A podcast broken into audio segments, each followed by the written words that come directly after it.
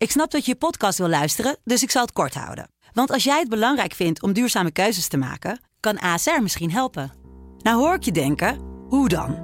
Nou, bijvoorbeeld bij het duurzaam herstellen van schade. Of de premies die we beleggen volgens ons duurzaam beleggingsbeleid. Dat bepaalt waar we wel en juist niet in investeren. Wil je meer weten over welke duurzame keuzes ASR maakt? Ga dan naar asr.nl slash duurzame keuzes. ASR doet het. Zo, dan kan je nu lekker naar je podcast luisteren. De ene avond de, de, de thermostaat op 19 gezet. Uit woede richting Poetin. dat die- zal hem leren. Ja, maar Hij die heeft er woede, nog over hebben Maar die gehoord, woede was een dag later weer bekoeld. Ik weet- vond het echt wel tering. ja. de, de grote les van de kredietcrisis was dat we niet zoveel schulden moesten hebben. En, en aan het eind van de rit hebben we, hebben we meer schulden dan ooit. Dit is Kwestie van Centen. Een podcast van de Financiële Telegraaf met Martin Visser en Herman Stam. Hartelijk welkom in een eh, volgepakte studio hier. Want eh, we hebben Bernard Vogelsang eh, ook in de studio uitgenodigd. Onze DFT geldredacteur en expert voor allerlei tips op energiegebied. Nou, daar gaan we zo uitgebreid op in. En Ricardo, een stagiaire, meegenomen helemaal uit het hoge noorden door Bernard uit Leeuwarden. Zeker. Die hier een dagje komt rondsnuffelen. En nou, Cambuur-fan volgens mij, als ik het al goed begrepen. Ja, nou, welkom. En je mag even de groetjes thuis doen. Kunnen ze meeluisteren, toch? Dat je hier toch bent geweest. Nee, hartstikke mooi. Eh, ik zei het al, eh, Bernard in de studio voor de tips en tricks. Martin uiteraard Ja. eh, ook, die zijn netste pak al aan heeft. Want die gaat vanavond de eindejaarsmusical bekijken. Ja, oh ja, dat pakken we eigenlijk voor een andere afspraak. Oh, moet ik, ik moet ik, eh, ja, ik dacht, je ik, ben geen ervaren, ik ben geen ervaren groep 8 musicalganger. Moet ik in pak vanavond? Ja, jij weet dat hè? Ja, het is zo lang geleden, want wij mochten eigenlijk niet komen bij de Ah. vorige keer door eh, corona. Het is Ja. allemaal weer, eh, het loopt allemaal weer natuurlijk nu. Ja. Nou, ik zou er wel wat feestelijks van maken, toch? Ja, nee, zeker, zeker. Ja, ja, nee, maar dat pak heb ik, heb ik niet aan voor de groep 8 musical. Maar ik, eh, nee, inderdaad. En je dochter de hoofdrol? Wat, eh, eh, Iedereen heeft een hoofdrol. Oh, kijk, netjes, netjes, netjes. Nou, volgens mij maar hoogste tijd om eh, naar het eh, onderwerp eh, van de dag eh, te gaan. Bernard, eh, je had eh, hier op de krant eh 12 energie-experts uit mijn hoofd. Met een mega aantal vragen volgens mij. Het, het leeft nogal het thema, laat ik het zo zeggen. Ja, we hebben een energiespreekuur georganiseerd voor eh, de Telegraaflezers. En dat deden we nu voor de dertiende keer. En in andere jaren moest je altijd enorm trekken aan de lezer om vragen in te sturen. Maar nu was het geen enkele moeite. En er werden zo in één keer een record aantal vragen ingestuurd. Ja. Nou, wat is de beste tip eigenlijk die jullie hebben kunnen geven aan de mensen? Waar, waar, waar ging het het meest over? Ja, de, de meeste vragen kwamen natuurlijk over van hoe krijg ik mijn energienota onder controle. En de beste tip is als je een redelijk oud huis hebt met tochten en gaten. Ja, isoleer. Hè, isolatiestrippen. Het hoeft maar een paar tientjes te kosten. En het levert best veel op met de hoge huidige hoge gas- en stroomprijzen. Ik kreeg ook een beetje een indruk op basis van de vragen hoe hoog de nood is bij mensen qua energierekening. Ja, de nood is wel behoorlijk. Want er zagen heel veel vragen voorbij komen van normaal gesproken betaal ik 150 of 200 euro per maand. En het gaat nu in één keer naar 500, 600, 700 hebben we voorbij zien komen per maand. Ja, Ja. Oh, dat mag toch. En kunnen mensen bij een manier daar nog onderuit? Of eh, is het, ben je gewoon de Sjaak? Nou ja, wat je kunt doen is je maandbedrag iets verlagen. Maar ja, dan loop je wel het risico als het een koude winter wordt dat je dan extra veel moet bijbetalen. Ja, ja. Ja. En Martin, we hebben het eh, vaker er ook over gehad. Hè? Die, eh, want Bernard begint van eh, isoleren. Nou, dat is allemaal leuk en aardig. Maar eh, wij als krant hebben ons er ook wel eens druk over gemaakt. Van, dat is niet zomaar voor iedereen weggelegd. Dat is makkelijk, makkelijker gezegd dan gedaan. Nou ja, hangt inderdaad vanaf of je eigen huis hebt of dat je een huurhuis hebt. We hebben het in het verleden ook vaker over de doorwaaiwoningen gehad. Ik bedoel, ja, die, die energienota is natuurlijk wel een, is natuurlijk wel een, een grote veroorzaker van inflatie die niet, die niet gelijkelijk over Nederland verdeeld is. Het maakt heel erg uit hoe je woont, wat je energieverbruik is. En een deel daarvan heb je misschien in eigen hand, maar een deel misschien ook niet. Mhm. En ehm, ja, als je afhankelijk bent van een woningcorporatie en toevallig in een oude huurwoning zit, dan, dan kan je wel goed op je neut zijn. Het andere aspect waar bijvoorbeeld het Nibud altijd op wijst, de budgetinstelling, die eh, eh, zegt ja, bijvoorbeeld ook oudere mensen die vaak wat meer stoken om gewoon voor hun eigen welzijn wat meer moeten stoken. zijn wat meer thuis ook misschien. Ja, ook meer thuis zijn. Dus voor een deel eh, kan je er iets aan doen. En voor een deel eh, ja, heeft het ook heel erg te maken met jouw specifieke eh, omstandigheden. Ja. Eh, Bernard, er, er is een btw-verlaging vanaf, eh, nou, we zijn- al in juli, Ja, dus die moeten we nu eh, ja. gaan zien op onze rekening. Daar worden we weer wat vrolijker van, van 21 naar 9 procent. Ja, ik denk wel dat het ja, zeg maar tientjeswerk is. Hè? Dus wat het dan oplevert. Maar er is wel heel veel onduidelijkheid over. Hebben we ook gezien bij het energiespreekuur. Veel mensen vragen zich af van ja, hoe, hoe gaat het dan? En waarom wordt mijn maandbedrag niet meteen verlaagd bijvoorbeeld? We hebben ook vragen gezien als van mensen die zeggen van ja, ik ben per 1 juli overgestapt. En mijn maandbedrag is al per 30 juni betaald. En betaal ik dan 21% of 9% BTW. Wat, je- wat is het antwoord daarop? Het antwoord is dat je over het lopende half jaar, dus tot 1 januari, eh, 9% BTW erover betaalt. Ook al is het bedrag afgeschreven op 30 juni. Maar wat je ook wel ziet met energiebedrijven, is dat het voor hun heel lastig is dat die periode maar voor zes maanden geldt. Uh, en dan kan ik me ook voorstellen dat het kabinet ervoor heeft gekozen. Want je kijkt natuurlijk per jaar als kabinet. Maar als energiebedrijf kijk je meer naar jaarcontracten. En energiebedrijven zitten er nu mee dat 1,5 jaar moeten ze 9% rekenen. Dan vanaf 1 januari wellicht weer 21%.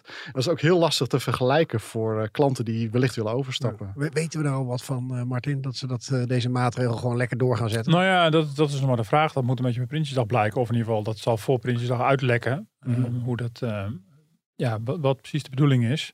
Eén ding is duidelijk. Het kabinet heeft natuurlijk een aantal dingen gedaan. eh accijns op benzine, btw op energie per 1 juli. En, de energiebelasting is natuurlijk ook verlaagd. En dat alles heeft wel degelijk echt effecten ook. Dat zie je terug in de inflatiecijfers. CBS meet natuurlijk de gemiddelde prijzen. En daar zit het effect, echt die demping zit daarin. Dus het kabinet weet ook dat als ze dit op 1 januari laten aflopen, ja, dan gaat dus per 1 januari gaat die inflatie schiet weer nog verder omhoog. Dus eh, ja, dat zal ook uit de koopkrachtplaatjes gaan blijken die, eh, die in augustus eh, naar buiten gaan komen. Maar of het kabinet van zins is om dit te gaan, te gaan verlengen, ja, dat, dat hangt nog een beetje in de lucht. Ja, gaan we zo eh, het tweede deel van de podcast nog verder over hebben. Over Prinsjesdag. Maar eerst nog even naar de, de, de praktische vragen. Ik zag ook wel dingen langskomen over de zonnepanelen. Natuurlijk ook altijd een, eh, een, eh, een, nou ja, geëikt thema bij dit soort dingen. Ja. Mensen die ook te weinig stroom terugkrijgen als ze zonnepanelen hebben. En dan het, de, de, de, de stroom teruggeven aan een energieleverancier. Daar zag ik ook wat debat over in, in de krant. Ja, we hebben ook heel veel klachten gekregen over een aantal energiebedrijven. Dus die hebben plotseling de terugleververgoeding hebben ze gehalveerd. En op zich zou dat mogen. In de wet staat wel, het bedrijf moet een redelijke terugleververgoeding geven. Ja, en de vraag is natuurlijk dan, wat is redelijk? Maar dit wordt wel een beetje het debat van de toekomst. Toch als steeds meer mensen zonnepanelen gaan krijgen. En eh, van nou, hoeveel krijg je er eigenlijk voor terug? Zeker, zeker. Ja, en wat we ook inderdaad hebben gezien is dat energiebedrijven de terugleververgoeding het, het maandelijks gingen ja, berekenen, zeg maar. In plaats van het hoort per jaar te worden berekend. Hè? Dus dan kun je zeg maar, wat, wat mag is dat je dus wat je opwekt met stroom en teruglevert en weer afneemt van het energiebedrijf, dat mag je tegen elkaar wegstrepen. En de, in de wet staat dat moet per jaar eh, worden berekend, maar waar ook sommige bedrijven die deden dat per maand. En dan is dus het nadeel dat je, of dan ben je nadelig uit als klant, want in de winter neem je natuurlijk stroom af van je energiebedrijf, in de zomer leef je terug. Dus ja, per saldo, als je het dan per maand gaat doen, is dat nadelig voor jou. Ja, helder. Maar dat mag dus niet. Dus we hebben het spreekuur gedaan samen met gaslicht.com en met eh, ACM eh Consuwijzer. En de ACM, de toezichthouder, heeft ook gezegd van dat mag niet per maand. Het moet per jaar worden gesaldeerd, zoals dat dan heet. En heeft het nu over, over die zonnepanelen, heeft het nu zin om in deze omstandigheid met extreem duur gas en dergelijke juist nu te investeren als consument in een zonnepaneel? Of, Ja, absoluut. Ja? Ik denk dat eh huiseigenaren, ik heb het begin dit jaar zelf ook gedaan, ook zonnepanelen genomen. En ja, je krijgt de BTW krijg je gewoon terug. Dus dat is prachtig. En je ziet gewoon dat, eh, ik had verwacht, zelf verwacht dat mijn eh maandag omhoog zou gaan. En ook bij de jarenvereniging zou moeten bijbetalen. Maar dankzij de zonnepanelen eh, kreeg ik geld terug. Dus het is wel zo dat momenteel, vooral de omvormers van de zonnepanelen heb ik begrepen, die zijn lastiger te leveren. Er is ook een tekort aan. Dus dat is, dat is een minpunt. Maar ik zou het in principe iedereen aanraden. ja, en je hebt ook uitgerekend voor jezelf, dan neem ik aan wat de terug, terugverdiend tijd is. Ja, ja. En die was lager dan pak een beetje een jaar geleden. Ja, het was, eh, het was ongeveer zeven jaar. Maar door die hoge energieprijzen is het ja, richting de vijf jaar eh terugverdiend tijd gegaan.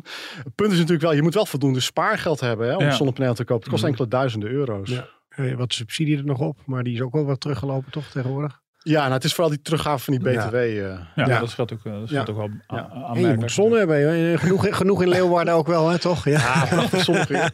Vooral de komende week heb ik begrepen. ja zeker.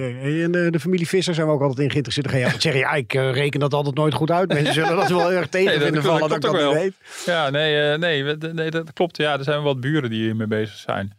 Maar eh, nee, ja, weet je, sowieso hebben stadsverwarming. Dus, eh, eh, dus dat is ook altijd een beetje een stoorzender. Dat is ook een ingewikkelde iets. Waarbij je überhaupt natuurlijk de prijs van stadsverwarming, die zijn, die zijn wel maar niet gekoppeld aan de gasprijzen. Maar dat is allemaal wat indirecter. Dus ik vind het sowieso al een beetje schemerig. Ja, en voor zonnepanelen heb je natuurlijk maar, ja, je bent, je bent verwarmd nog steeds afhankelijk van die gas, stadsverwarming. Dus, dus, ja, die hele, dat hele verdienmodel is toch een beetje anders. Maar goed, ik zie wel wat mensen in onze omgeving die dat toch ook doen. Hmm. Dus, uh, dus blijkbaar, maar, blijkbaar loont het, maar ik ben inderdaad er veel te lui voor. Nou, ik weet niet, heb jij zonnepanelen? Ja, ja ik heb een nieuwbouwhuis. En Ja, daar het wel eh, op. verplicht op. Hè? De, Oh. de- ja, sinds een aantal jaren moeten is ze gewoon het laten. ongevraagd iets op je, op je Ja, dak. maar bij mij, ja. dan krijg je dus ook van die situatie dat ze ze gewoon maar op je dak leggen. Dan kan je niet eens kijken of dat wel goed ligt. Of dat het echt wel het meest gunstig is. Ze liggen aan de meest eh, ongunstige kant eigenlijk. Aan de Oh, kant waar de schaduw zit. Hm. Dus, maar eh, voor het uitzicht was het minder mooi als aan de voorkant zaten. Begreep ik later van de aannemer. Nou ja. dan- Ja, weet je, ik ben al helemaal van het gas af. Dus ik, vind van- ik loop voor mijn gevoel zo ver eh, generaties vooruit. Joh. Dus, eh, ik. Nou, ik moet wel zeggen, zo'n nieuwbouwhuis, dat is natuurlijk sowieso qua kosten gaat het echt wel heel goed. Want het is zo goed geïsoleerd. Dat merk je echt wel, eh, denk ik, in vergelijking met andere rekeningen. ja, dat is wel een verschil. Maar een goede tip blijft natuurlijk ook altijd zuinig stoken. Mhm. Dat, eh, dat blijft er toch altijd wel. De airco werd in jullie verhaal getipt eigenlijk. Dat verrast me ook een beetje. Dat die eigenlijk best heel eh, gunstig is om in huis te nemen. Ook voor verwarmen in de Ja, winter, toch? Dat, dat heb ik ook eh, begrepen. En eh, dat je er vooral een, een bepaalde ruimte, een kamer ermee kunt verwarmen. Om het hele huis mee te verwarmen is dan niet gunstig. Maar volgens de experts eh, ja, was het best te doen voor, een, eh, voor één kamer. En je kunt er ook mee koelen in de zomer. Ja. Maar- Ja, minder stoken. Heb je dat van de winter gedaan? Ehm, nou ja, bij ons thuis, eh, mijn geliefde die zet altijd een uur voor het slapen gaan altijd al eh, ja, de verwarming uit. En de komende winter wordt het al twee uren voordat we naar... eh, Oh ja. Bed ja. gaan, nou, ik. ik weet ergens in, het- toen die oorlog net begonnen was, heb ik gegeven moment één avond de, de, de thermostaat op 19 gezet. Nou, Uit woede richting Poetin. Dat die- zal hem leren. Ja, maar Hij die heeft er woede, nog over hebben Maar die gehoord, woede was een dag later weer bekoeld. Ik weet- vond het echt een soort tering. ja. en, maar dat is het stomme. Toch, en toch eh, zijn er voor heel veel mensen die dat doen. En het scheelt echt een slok op een borrel. Maar je moet eerst even dan de effecten natuurlijk terugzien. Maar goed, Ja. met allerlei apps en zo zie je vrij snel wat dat, wat dat doet. Ik heb het er thuis ook helemaal ingekregen. Die kinderen die Ja? geloven, dat- die doen echt hun lichten eindelijk eens een keer uit. Oh, dan dat, roep ja. ik elke keer Poetin. En Ja. dan eh, heeft het eh, heeft meer effect dan voorheen. Van papa zijn, reken- zijn rekeningen worden te hoog. Ja. Korte douche. Ja, Ja. ja, ja, ja, maar goed. Nou, weet je, ik drink al geen alcohol meer. Dus het is... eh, Ja, het dus leven ja, is al, ik- zit ik- al vol Ik doe, ontberingen. ik doe aan de lijn, dus dan heb je het echt al ontzettend koud. Ik bedoel, ik ben echt een ontzettende koudklem geworden. Dus ja, ik blijf gewoon stoken voor Poetin. Spijt me. Ja. Ja. Waar ik zelf ook nog wel naar zit te kijken naar de aanschaf van de zonnepanelen. Om er wellicht ook nog een hybride warmtepomp eh, bij te nemen. Mhm. Dus ik begrijp nu wel dat er lange levertijden zijn. Dat het best misschien nog wel de moeite waard is om een jaartje te wachten. Totdat die apparaten weer ja, eh, beter zijn en ook stiller.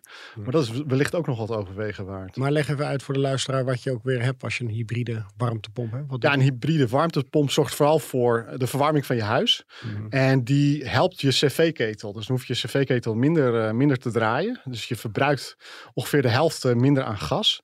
En als je bijvoorbeeld heel snel warm water nodig hebt, dat doet de cv-ketel dan nog steeds. Mhm. En ook op dagen dat het eh, bijvoorbeeld vriest, eh, dan heb je ook nog steeds een cv-ketel. Want die warmtepomp die trekt het dan niet.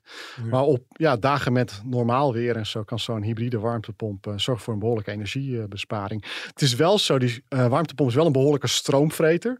Dus het is vooral ook handig als je dan de stroom zeg maar, van je zonnepanelen daarvoor kunt gebruiken. En per saldo ja, ben je dan toch wel honderden euro's per jaar eh, goedkoper uit. Met een terugverdientijd ook van een jaar of vijf. Ook al. Oh, die heb je Ja. ook berekend al. eh. Heb ik ook al berekend. Want hoe, kost, hoe duur is zo'n ding gemiddeld? Die is eh, ongeveer inclusief subsidies eh, rond de 3000 euro. Ja. En die, en dat, en, de, en die, en die werwar aan subsidies. Want ik heb dan zelf, ik heb het al een keer eerder verteld, hier een sedumdak aangelegd. Ja, dat doet niks voor je energie. Maar dat is weer een ander subsidiepotje voor. Ja, dat is goed is, eh, helpt het ook voor je energie. Hè? Ja? Ja, dat is de hele gedachte van mij. En, het is- en voor, Nou, de vogeltjes. vogeltjes. Ja, Wij dat doen het voor de vogeltjes. Ja. En eh, andere mensen doen het voor de ik deed energie. het eigenlijk gewoon vooral voor het uitzicht dat ik het mooier vond dan Ah, ja. hoe dak er nu Maar dat mag ik niet zeggen, dan krijg ik mijn subsidie misschien helemaal niet. maar mijn vraag was eigenlijk, hoe eh, kom je door die weerwar aan subsidie? Hoe weet je waar je moet aankloppen? Ja, nou, bij de zonnepanelen wat ik dus heb gedaan, eh, ik, ik, ik kreeg er ook hulp bij. Dus van de, van de installateur. En die regelde gewoon dat ik het BTW eh, gewoon weer terugkreeg. Dus dat was heel eenvoudig. Oké. Nou, dat bieden ze aan in hun pakket. Van doe maar zaken met ons en wij regelen dat Ja, dan eventjes. hebben ze nu al wat info van je nodig, maar dan eh, wordt het allemaal geregeld. Op een bepaald moment was het weer bijgeschreven. Ja. Dus dat is prachtig. En ja, er zijn natuurlijk speciale websites. Milieucentrale is natuurlijk een bekende, waar heel veel info op staat. Natuurlijk de website van de Rijksoverheid. En inderdaad, je installateur zou je ook wel moeten helpen daarbij. Mhm. Ja, hey, en nu zo'n eh, energiespreekuur elke, elke maand ongeveer na deze enorme toestroom? Of eh, wat, wanneer is de volgende alweer? Voor Ja, de, richting zou- de winter? Dat zou op zich wel leuk zijn. Nou ja, we deden het nu voor de dertiende keer en volgend jaar dan de veertiende keer. En we verheugen ons echt al wel weer op volgend jaar en zo. En zien wat er dan leeft. En we hopen dan wel dat er dan minder vragen zijn. Want dat zou toch aangeven dat hè, de energieprijzen weer gedaald zijn. En dat er, ja, dat er wat minder vragen over... eh, En tot nog even, toch, wat ik nog benieuwd naar ben, eh, misschien tot slot, maar de, ze hebben die energienota een gegeven moment verloopt op een gegeven moment je contracten en dan word je geconfronteerd met hogere prijzen. Heeft het nu in deze markt zin om te shoppen? Of loont het misschien juist vooral om nu gewoon te blijven zitten waar je zit? Ja, ik heb die vraag dus ook aan het energiespreekuur gesteld, aan de experts. En, uh, want ik, was zelf, ik heb zelf een variabel contract, dus kan ook wellicht overstappen. Het probleem is momenteel door die hele grillige energiemarkt uh, dat er bijna geen aanbiedingen zijn. Dus, uh, dus je kunt bijna niet overstappen naar een andere aanbieder, helaas. Nee, dus dat, dat, dat loont op dit moment niet zo. Op dit moment niet. Nee. nee. Ik dank je, Bernard, voor je bij. Nou ja, mensen kunnen ook altijd je tips lezen, volgens mij op de site en noem maar op. Maar het is leuk om zo ook het eventjes van je te horen. Graag gedaan. Ja, Martin, dan wil ik van jou, want jij noemde al iets over die, uh, die energieprijzen en vooral de inflatie. Maar hoe, wat voor deel maakt het eigenlijk uit, die uh, energieprijzen? Als we het nou helemaal eraf snijden. Jij hebt ja. het hele, alle mooie tabelletjes ja. voor van alles ja. en nog wat. Ja, ja zeker. Dan heb je oh, ja, niet zoveel dat, last uh, van inflatie, toch? Of overvraag ik je nu nou meteen Ik met zoek deze? het nu live even voor je op, want ik weet niet. De CBS maakt natuurlijk zo'n boodschappenmandje. En, uh, en die heeft dan voor gemiddelde huishoudens op een rij gezet wat het, wat het aandeel is. En uh, toevallig hebben ze net een nieuwe inflatiecijfer. Een inf nieuwe inflatiecijfer was een inflatie van 8,6 procent. En er was de, de bijdrage, ja, dat is wel huisvesting, water en energie, was 3,3 procent. Dus dat is 3,3 van die 8,6. Dus uh, dat is toch wel ruim een derde. Tenminste, dat is de bijdrage van de inflatie. Dat is niet wat we. Het is niet precies hetzelfde als wat je eraan uitgeeft. Want de inflatie van energie is, is krankzinnig. Gaat in tientallen procenten zitten. En dan heb je een beetje orde van grootte. Dus de overgrote bijdrage ja, van, van huisvesting, water en energie. En dat is dan dus vooral energie. Um, en dat is echt nog steeds de grootste bijdrage aan, aan inflatie. En de tweede bijdrage is vervoer. Nou, dat kan je in de benzinekosten. Die dragen bijna 2% punt dan bij. En dan, uh, maar inmiddels voedingsmiddelen, die stijgen zo hard in prijs dat daar de, de, de bijdrage ook al 1, uh, uh, anderhalf procent punt is. Dus van die 8,6 is een partje van 1,5 is dan, is dan voedingsmiddelen. Maar het viel me op wel met die laatste, ja, dit gaat ook vooral over, over energie, maar bij die laatste inflatiecijfers zag je dat voedingsmiddelen echt nu ook heel hard gaan. Die, uh, die zaten op ongeveer ja, 11 Je moet net een mazzel hebben dat je supermarkt nog überhaupt voedingsmiddelen heeft. Als er geen uh, boeren de boel hebben ja, geblokkeerd. Ja, of, ja, nee zeker. Nou ja, of, ja, ja, het, is, het is hoe je het bekijkt. Ik bedoel, want als ze ze niet hebben, kan je het ook niet uitgeven. Nee. Maar dat... of dat ene pakje boter wordt dan nog duurder, ja. omdat iedereen erom moet ja, vechten. Ja, mij, mij, is dat helemaal langs me heen gegaan. Dus ik zag het ook wel op het nieuws. Maar ja, wij, wij laten gewoon op zaterdag de hele handel gewoon één keer bezorgen. bezorgen. Nee, daar komt geen boer bij te, aan te pas die dat nou blokkeert. Ook, nee, precies, die dat blokkeert niet. Nee, nee.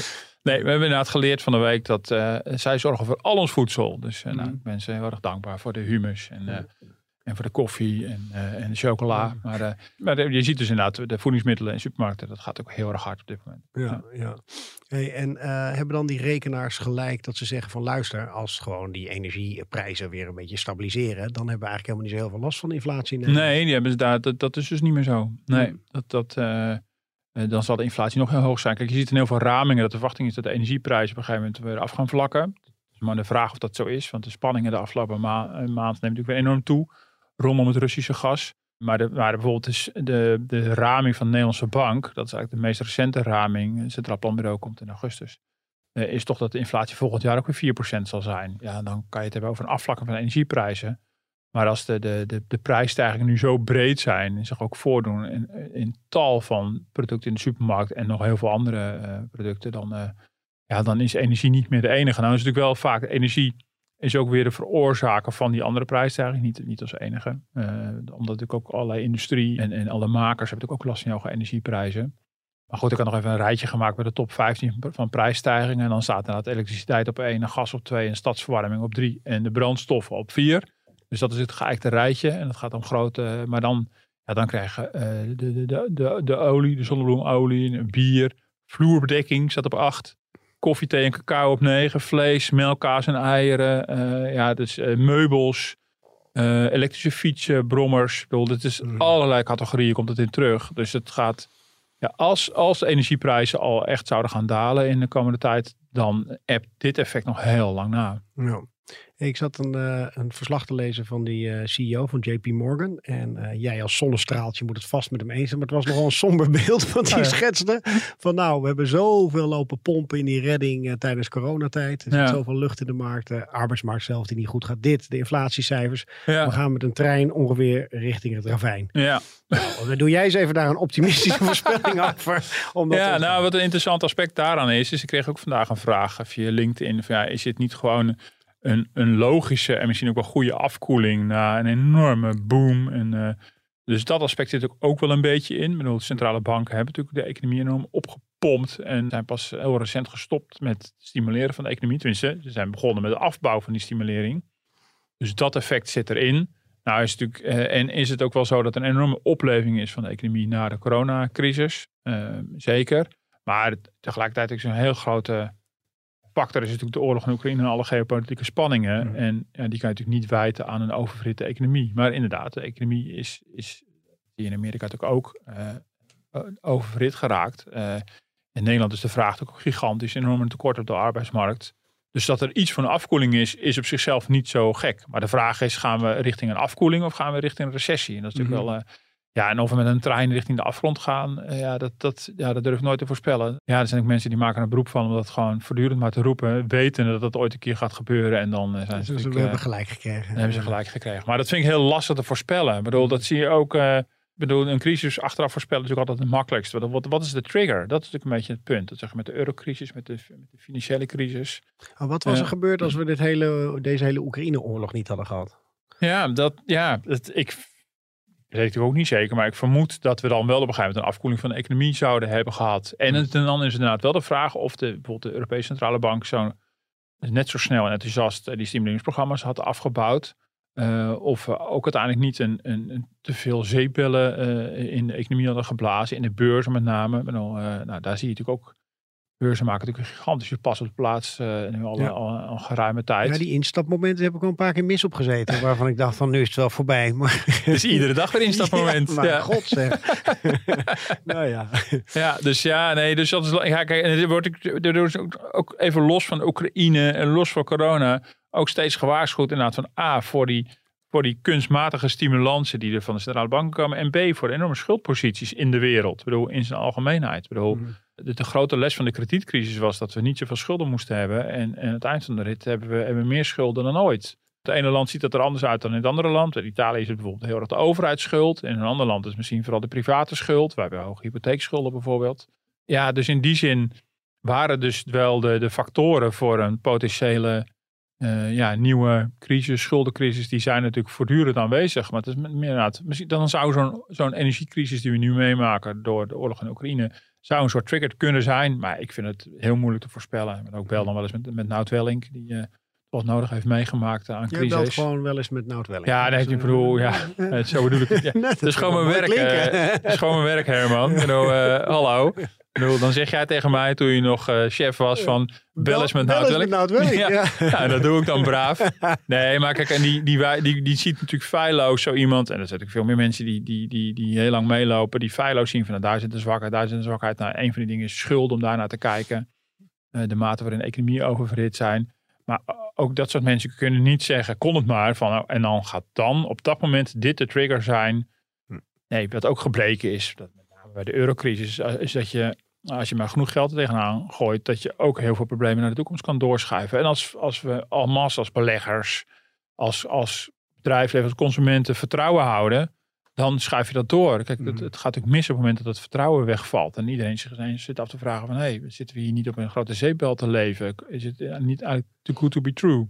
Ja. Nou, de financiële markten zie je natuurlijk al wel ja, daar gebeurt ook al wel iets. dat, dat, is altijd de waarschuwing. Ik weet altijd van mijn ex-zwager die dat ook riep. Van als er op verjaardagen dan te veel uh, gezegd wordt van nou, ik ben ook in de crypto's gestapt. En ik oh, ja, ja, dan zei hij, oh jee, dit gaat helemaal verkeerd. En hij is nogal een goede belegger. Ja, precies. Dus in dit geval, als jij heel veel instapmomentjes hebt gezien, dan, uh, dan moet je zorgen Mij neemt hij sowieso niet serieus daarin. Dus ik denk dat hij dan al lang uitgestapt is. Maar uh, ja, dat zijn wel indicaties. Ja, maar inderdaad, de crypto's... mensen van het kan niet op. Ik moet nu hiermee aan doen. Ja, die crypto is natuurlijk ook zo'n ding. Maar, maar goed, het is wel duidelijk dat ik een beetje hekel heb. Maar... Ja, dat is ook zo. Bedoel, het is natuurlijk fascinerend dat het allemaal gebeurt. Hartstikke leuk om uit te proberen en, en te onderzoeken. Uh, allemaal waar. Maar die gekkigheid daar eh, rondom en eh, de mate van vertrouwen daarin en tegelijkertijd wantrouwen in het reguliere financiële systeem, dat, is ook wel, dat is ook wel opvallend. En dat zijn allemaal wel factoren die zouden kunnen bijdragen aan, aan, een, aan een crisis. Maar vooralsnog eh, eh, ga ik ervan uit dat we op een doodgewone recessie afstevenen. Laten we dat eerst maar eens even gaan doen. Nou, dat Ja. klinkt al heel geruststellend. hey, eh, laten we daarom eventjes naar eh, Prinsjesdag gaan. Ja. Het, is, eh, het wordt eerst nog snikheet en we gaan een hele zomer. Maar we kunnen bijna de hoedjes weer van stal halen. Je had een mooi interview deze week hè, met uh, Tuur Elstra, Ja. de voorzitter van de FNV. Ja, die verwachten niet zo heel veel van wat we daar... Nee, dat is ook een manier om druk op te voeren. Hij zei van nou, reken maar op een deceptie met Prinsjesdag. Ja, ik zat, ik zat rond te bellen. Ja, ik moet, ik moet ik bellen. dat hoeft nu niet meer. Ik ben, ik ben geen chef meer bij DFT. Nee, dus- nee, maar nu weer een andere chef, eh, met een zweepje. Dus eh, nee, maar eh, we hebben natuurlijk een maand geleden een verhaal gebracht van dat, dat het aan de kant van werkgevers en vakbonden er wel animo zou zijn om te kijken of er tot een soort deal kan komen met het kabinet. En dat moet dan gaan over inflatie, koopkracht, lonen, belastingen. Zo'n mix. En ook om een beetje om te laten zien aan, aan, aan Nederland. van, Ja, we nemen de, de, de, de dreiging van een recessie en, en de gevolgen van de oorlog dermate serieus dat we tot een soort grote polderdeal willen komen. In plaats van dat kabinet en werkgevers naar elkaar wijzen. Nou, in die, in die rondgang vond het allemaal erg stil. Dus dat betekent dus of dat het niet opschiet of dat er iets gebeurt. Ja. Gaf uh, Ture Elsen van de FNV aan van nou, ik zou eigenlijk wel graag een boodschap willen afgeven. Want die, die, die ziet erbij wel hangen dat er weinig van terecht komt. En die zit een beetje tussen de partijen in. Die wil graag van zijn achterban koopkrachtreparatie. Uh, en die ziet het werkgevers en het kabinet wijzen. Het kabinet en de werkgevers. En daar heeft hij natuurlijk een beetje de bak van. Hm. Dus die trekt wel aan de bel. En die, ja, ja zijn voorspelling uh, ligt in die zin voor de hand. Uh, het Centraal Planbureau heeft voor het laatst in maart die koopkrachtplaatjes berekend. Toen ging CPB nog uit van een inflatie van iets boven de 5% dit jaar. Inmiddels kunnen we zeker op 8,5% rekenen, misschien wel 9%. Ja, dan kan je wel uittekenen wat die koopkrachtplaatjes doen. Die zijn natuurlijk dramatisch. Ja. Alleen dat is voor dit jaar. Het kabinet gaat niet met Prinsjesdag meer iets doen voor dit jaar. Dus het is ook de vraag wat het doorkijken naar volgend jaar zal zijn. En daar maakt natuurlijk iemand als Duur Elsen gaat zich heel, uh, heel druk Maar daar zit onder andere dan in, uh, gaan we wel die btw-verlaging op energie bijvoorbeeld. Ja, bijvoorbeeld ja. ja of de accijns ja. waar we allemaal zo blij waren, Ja. waren natuurlijk op Ja. uh, de benzine. Ja, nee, dus, dus dat zou je dan in die plaatjes terug gaan zien. Dan zie je Mhm. A, uh, wat de, de nieuwste inflatieramingen gaan doen. Maar dan zie je ook wat het betekent als je in het ene jaar bepaalde belastingen terugschroeft en het volgend jaar dat weer, weer terugdraait. Ja, dat heeft natuurlijk een groot effect. Mm. Um, dus dat zou je gaan zien. En dan is het de vraag bij Prinsjesdag. Ja, is het kabinet bereid om dat te repareren? Of zeggen ze, ja, dat moeten, de werkgevers maar via de lonen doen? Of zeggen ze, nou, we vinden het zonde van het geld om dat te repareren. Zoek het maar uit. Of alleen bij de minima. Tot nu toe wordt het vooral, naast die paar generieke dingen, vooral bij de minima gezocht. Ja, heeft al aangegeven dat er in potentie 1,2 miljoen huishoudens in betalingsproblemen zou kunnen gaan komen. Ja, dat, is, dat, dat zijn er wel wat meer dan die paar honderdduizend minima die het kabinet uh, nu steeds wil helpen. Ja, waar denk je dat het voor ze heen gaat? Want het is nogal een rit die ze maken, dit nieuwe kabinet. Nou, met, goedemorgen. Uh, het ene ja. hoofdpijndossier Ja. naar het andere. Ja. Gaan ze bij elkaar blijven op deze Ja, manier? Ik, ik, hoop het. Ik hoop het voor ze. Ja, ik hoop het in die zin. Maar door, niet omdat ik het politiek hoop, maar gewoon meer. Ik denk van ja, het zou ook eens een keer heel slecht zijn als je nu gewoon als de boel ploft. En uh, dus in die zin hoop ik wel dat dat, dat, dat lukt. Maar het is echt van, van incident naar incident. Het is extremer dan, dan ooit. Van de week was nog in Den Haag. Maar daar sprak ik iemand. Uh, ik sprak wel eens iemand, maar uh, in dit geval. Ik mooi dat je nou ook in inleidt nog voor mij. en ik zou in dit geval geen naam noemen, er even bijpraten. Maar iemand die al heel lang meedraait in, in, eh, in, in dat Haagse wereldje. En die zat er ook naar te kijken van wat gebeurt hier in hemelsnaam. Mm -hmm. Het is, uh, ik bedoel, uh, ja, dus hier is echt elke grip verloren. Ja. En dat stemt niet zo hoopvol. Maar ik bedoel het ook in combi met die recessie, waar de, ja. de, de, nee, de hoe je die wil noemen, ja. dat er misschien een geruststellende recessie nee, is of een normale. Ja, nee, maar, maar dat, dat, bedoel ik dus in die zin ook. Ik bedoel, uh, je hebt je handen vol aan boze boeren en stikstof. En dat is gewoon één grote puinbak. In ieder geval op zijn minst qua communicatie van het beleid. Ik denk over de inhoud van het beleid. Dat zou je misschien nog wat genuanceerder tegenaan kunnen kijken. Maar de manier waarop het gebracht wordt. Waardoor, waarbij een hele beroepsgroep gewoon totaal tegen je in het harnas jaagt. Wat gewoon weer heel veel emotie losmaakt. Waar natuurlijk ook vervolgens al een wappies opstappen. Weet ik wat allemaal. Ja, ja. En dan moet je dus de rust vinden om fatsoenlijk een, een soort koopkrachtdeal te gaan sluiten. En, en dan moet je natuurlijk de vakbonden mee zien te krijgen. Maar uiteindelijk zie je dat een kabinet natuurlijk vooral gericht is. Ja, die vakbonden is leuk en aardig. Zo ging het vroeger. Hè. We willen draagvlak aan de samenleving. Dus gaan we een deal sluiten met de polder. Nu zijn ze al blij als, uh, als ze een beetje steun hebben in, uh, in de Eerste en Tweede Kamer. Mhm. En uh, dus, dus ja, dan zie je... Dus... En je hebt gezien hoe het de vorige keer zo lastig al was om deals ja. te sluiten qua accijns. Of, Zeker. Je hebt ja. heel lang over die voorjaarsnota ja. gehad die ongeveer voor Zeker, nou, zes kijk, maanden duurde. Ja, en werkgevers en vakbonden hadden heel graag, dat, dat begreep ik de afgelopen tijd wel, heel graag gelijk opgegaan met een deal rondom de voorjaarsnota. En dat is toen helemaal niet gelukt, omdat ze ook, daarmee zag men, dat hoorde ik vooral in werkgeverskringen, die, die, die zagen toch wel met enig zagrijn aan dat het kabinet de handen vol had. Gewoon puur alleen al aan die, die, die, die politieke vierkante meter daar in Den Haag. Mm. Uh, daar zijn ze al zo druk mee. Laat ja. staan dat ze oog hebben of tijd hebben voor de rest. Ja. En daar heb ik nog niet zo goed gevoel voor. Ik begrijp wel uh, dat de politiek nu inmiddels wil. Van de week was er nog een voortzetting van het debat over de voorjaarsnota. Door de weekse avond werd daar toch ineens een motie ingediend door Sofie Hermans. Nou, zij is dus niet de boodschappenmeisje van Mark Rutte. Dat geloof dat je dat niet mag zeggen. Mhm. Maar ik neem aan dat Mark Rutte wel op de hoogte was van deze motie. Waarin expliciet wordt gevraagd door vier coalitiepartijen. Sluit een koopkrachtdeal met de polder. Dat is echt nu heel hard nodig. Mhm. Dus in die zin is er wel beweging. Maar hoeveel mandaat een Karim van Gennep heeft. Die sociale zaken doet. Of Sigrid Kaag van Financiën daar bij aansluit. Nou, dat moet allemaal nog maar gaan blijken. Ja. En, ehm, maar ik kan me ook wel voorstellen. Het kabinet denkt, ja, het is allemaal leuk en aardig. Uh, een deal maken met de polder. Maar als PvdA en GroenLinks niet meer gaan, hebben we natuurlijk niks. Dus... Maar hoe moet zo'n, wat is het belangrijkste element wat in zo'n koopkrachtdeal moet staan ja. volgens jou? Nou, kijk, dat kan natuurlijk niet zo zijn. Dat mee? Ja, kijk, je kan natuurlijk niet. Kijk, ik denk dat het, van, dat het vooral ook een symbolische werking heeft. Um, uh, meestal ben ik niet zo'n fan van polderdeals overigens. Dus dat ik er nu positief over ben, is vrij uniek. Uh, meestal is het uh, verdediging van gevestigde belangen en is het stroperig en traag. Maar in dit geval denk ik dat het, dat het wel uh, zijn nut kan hebben. En je kan natuurlijk niet een soort van een super CO gaan afsluiten. Je gaat daar niet tot aan de komma. Uh, zo, gaat, zo ging het akkoord van Wassenaar uiteindelijk ook niet. Dat was ook maar... Maar je ook geen fan van was? Dat ja, het akkoord van Wassenaar had toen misschien wel zin. Maar alleen we zitten nog steeds met, uh, met de erfenis. Uh, A, met de verslaving en loonmatiging. En met die deeltijdcultuur die totaal is doorgeslagen. Maar goed. Kijk, podcast dat is even gezegd. Ja, maar, um, maar ik kan me wel voorstellen dat je bij een manier wel tegen elkaar uitspreekt wat je, wat je verschillende verantwoordelijkheden zijn. Dat het ook duidelijk is van oké, okay, uh, de, de, dat, dat je de werkgevers laat uitspreken. Inderdaad, de, de bedrijfswinsten zijn zo hoog. Er is ruimte voor meer loonstijging dan tot nu toe gebeurt. Maar het moet ook wel op een zeker moment begrensd zijn dat we uh, een, een, een te grote loongolf voorkomen. Dus ik kan me voorstellen dat het kabinet dat wil afspreken. Dan kan het kabinet dan bepaalde koopkrachtmaatregelen tegenover zetten. Uh, want ja, weet je, de vakbonden maken zich natuurlijk ook druk om de middeninkomens. En dan moet het kabinet ook met een verhaal komen. Wat gaan we doen? Dus in die zin kan dat wel nuttig zijn. En ik denk dat de symbolische werking van belang is. Dat je mm. gewoon aangeeft, jongens, we realiseren ons dat we misschien uh, ons langzamerhand richting een recessie rommelen. Uh, wat, wat hebben we daar allemaal voor klaarstaan? Hoe gaan we als kabinet gaan reageren? Gaan we dan ook bezuinigen weer? Gaan we het dan weer erger maken dan het is? Gaan we dan uh, van de weeromstaat de, de lasten voor het bedrijfsleven verhogen?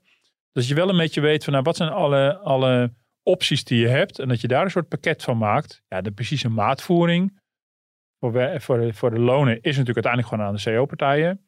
En de precieze maatvoering voor, voor, de, voor de belastingen is natuurlijk gewoon aan de politiek. Dus Mhm. dat, dat bedoel, dat, dat- je gaat niet de FNV laten meebeslissen over, over de, de lastenverlichting. Dat zou raar zijn. Dat, dat ligt primair bij de politiek. Maar dat je wel al die elementen in één eh, pakket meeneemt. Moeten ze nog wel op reces eigenlijk? Want er is nog wel wat eh, werk te doen eh, deze zomer, heb ik zo'n Ja? vermoeden. Ja, ja. Zijn ja, er al wat is, verloven ingetrokken bij de ja, bonden of bij de werkgevers? Nou ja, ik, daar geloof ik nog niet hoor. Maar eh, misschien in de ambtenarij misschien wel. Maar nou, ik denk ook dat het niet verkeerd is om wel gewoon op vakantie te gaan hoor. Ik bedoel, Mhm.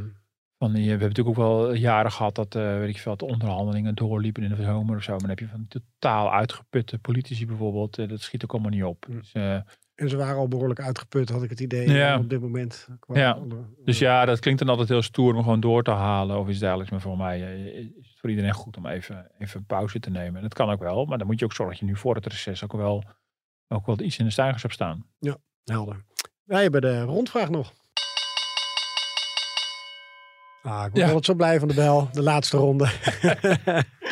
Wat hebben we nog op ons leven, eh, Martin? Nou, weet je, eh, ik, je het nou is alweer- zitten pesten nee, eh, nee, nee, nee, nee. Dus het is, alweer, het is natuurlijk alweer een week geleden. Maar ik heb voor het eerst in, nou, sinds 1995 of zo, heb ik naar een sportwedstrijd zitten kijken. Of naar tennis zitten kijken, heel Oh. specifiek. Ja, Nederlandse, Nederlanders. ja eh, de Tim van Rijthoven gekeken. Ja, ik Doe je dit nou voor mij dat je over sport begint? Dat Ja, vind ik wel ik leuk denk, dat vind ik eens een keer leuk. Ik bedoel, eh, dus, eh, dan kan je ook meepraten. Dat is ook, wel, eh, dat is ook wel fijn. val ik altijd stil bij zo'n. Nee, want ik keek voorheen in de tamenweek altijd naar Roland Garros. Dat was, dat, was dan een heerlijke afleiding als je geen zin had om te studeren. Maar ja, Mhm. dat is dus de jaren negentig. Dat is nogal lang geleden. En eh, ja, ik vond het fantastisch om te zien. eh, ook al verloor hij dan natuurlijk. Maar dat was allemaal niet zo'n verrassing. Mhm. Maar eh, tenminste, het was mooi geweest als het anders was gelopen. Ja. Maar, ja, ik heb ervan genoten. Maar ik realiseerde me ook weer van, oh ja, het kost dus wel echt allemachtig veel tijd om naar lang. sport te kijken. Ja. Goedemorgen. Ja. Dus ja, Beter is, naar padel kijken, dat gaat sneller. Heb ik Ja. Het. En ik de dag, was de dag erop ook nog een klein stukje gezien van, ehm, van Nadal en, eh, Ja, ook en die andere Nederlander. Nou, ik weet nu nog niet eens meer hoe die heet. Dus, eh, van de Zandschulp, als ik het goed heb. en allemaal, allemaal dingen ontdekt. eh, die, die mensen is Maar dat al was heel leuk om naar te kijken. Dan Ja, kan je ook ja. tijdens de pauze, want die heeft allemaal van die Ja. trekjes met zijn Ja. flesjes. En die is nogal een Nou ja, ik ben dus zo'n no-no dat ik dat dus niet, niet eens wist. Ja, Maar ik zat, in, zat hij naar Nadal te kijken en dan ging hij serveren. En dan, ik werd helemaal zenuwachtig van die man. Mhm. Die, die, die dwangmatige handelingen allemaal. En toen zag ik inderdaad heel YouTube staat ermee vol. Maar goed, voor mij was het allemaal totaal nieuw. Ik bedoel, eh, welkom in mijn wereld. Ik bedoel, eh, ik had het nog nooit gezien. En je weet wat eh, Nadal heeft gezegd. En daar heeft hij volgens mij ook wat opschudding mee eh, veroorzaakt. De hele discussie over de gelijke lonen, om het even economisch te trekken. Oh tussen sporters en nou, de tennisters die evenveel willen verdienen. En toen zei hij, ja, maar wacht eens eventjes. vrouwelijke modellen verdienen het ook veel meer dan mannelijke modellen. Ik geloof dat dat niet zo lekker geval is. Maar goed. Ach, Ja, nee. ja. Nee, maar goed, in ieder geval, ik had een sportmomentje wat ik Mooi. met je Ja, dat heb ik eigenlijk ook. Nee, ik heb geen sportmomentje. Ik wilde eigenlijk, maar dat wilde ik eigenlijk al een beetje tussen in dit gesprek al zeggen. Ik ben in de nieuwe functie naar het Nieuwsblad geweest. Onze partners van Mediahuizen, de Vlaamse krant. En eh, daar zaten we aan tafel s'avonds. En dat ging dus ook over eh, lonen en de koopkracht. Maar jij weet dat ook nog als oud correspondent in België. Over dat zij daar gewoon lekker bijna 8 tot 9 procent er automatisch bij Ja, krijgen. hè? ja, de automatische prijscompensatie Zo, daar. Hè? En dat zijn dus Ja. partners. Ja, ik mag dit misschien niet zeggen in de podcast. Maar die zitten voor hetzelfde concern. Maar die eh, hebben het gewoon prima voor elkaar aan het Ja. eind van het jaar. Ja. Dat gaf wat debat s'avonds. Ja. Wel op een leuke manier. Maar, Ja, maar je hebt met je nieuwe functie nog niet voldoende sterren en strepen om hier voor ons iets aan te doen. Nee, ik begin erover in de podcast. Dat is ik doe het stap voor stap. En het was trouwens heel leuk om nog even de sportlink te maken. Want we waren daar s smiddags op die redactievloer. En Wout van Aert won. En eh, dat was één groot feest Hm. op die redactievloer. Voor al die tv's van die uh, wielergekke Belgen. Dus Ja. mooi om te zien. Dan heb ik nog steeds geen boek meegenomen. Maar dan volgende ja. week weer. Nou, Of- na, de na, de vakantie, wie weet. Ik wacht gewoon rustig af tot jij Dat ik met die... met die literaire tip ja, komt. precies. Nou ja. Ik heb mijn sporttip al gedaan, dus ik heb mijn deel aangeleverd. Bedankt. eh, nou, ook de aanwezigen hier. Hè. Bernard, eh, bedankt. Eh, Hij zit er nog. En onze superstagiair, dankjewel. Tot volgende week. Ik geef even door dat u ons kan mailen op podcast.tft.nl. En zoals altijd doet Martin de duimpjes. Ja, vond je deze podcast nou de moeite waard? Interessant, misschien wel grappig? Geef dan sterretjes, duimpjes. laat je waardering achter, je review. Dan zijn we beter vindbaar. Tot volgende week. Tot volgende week.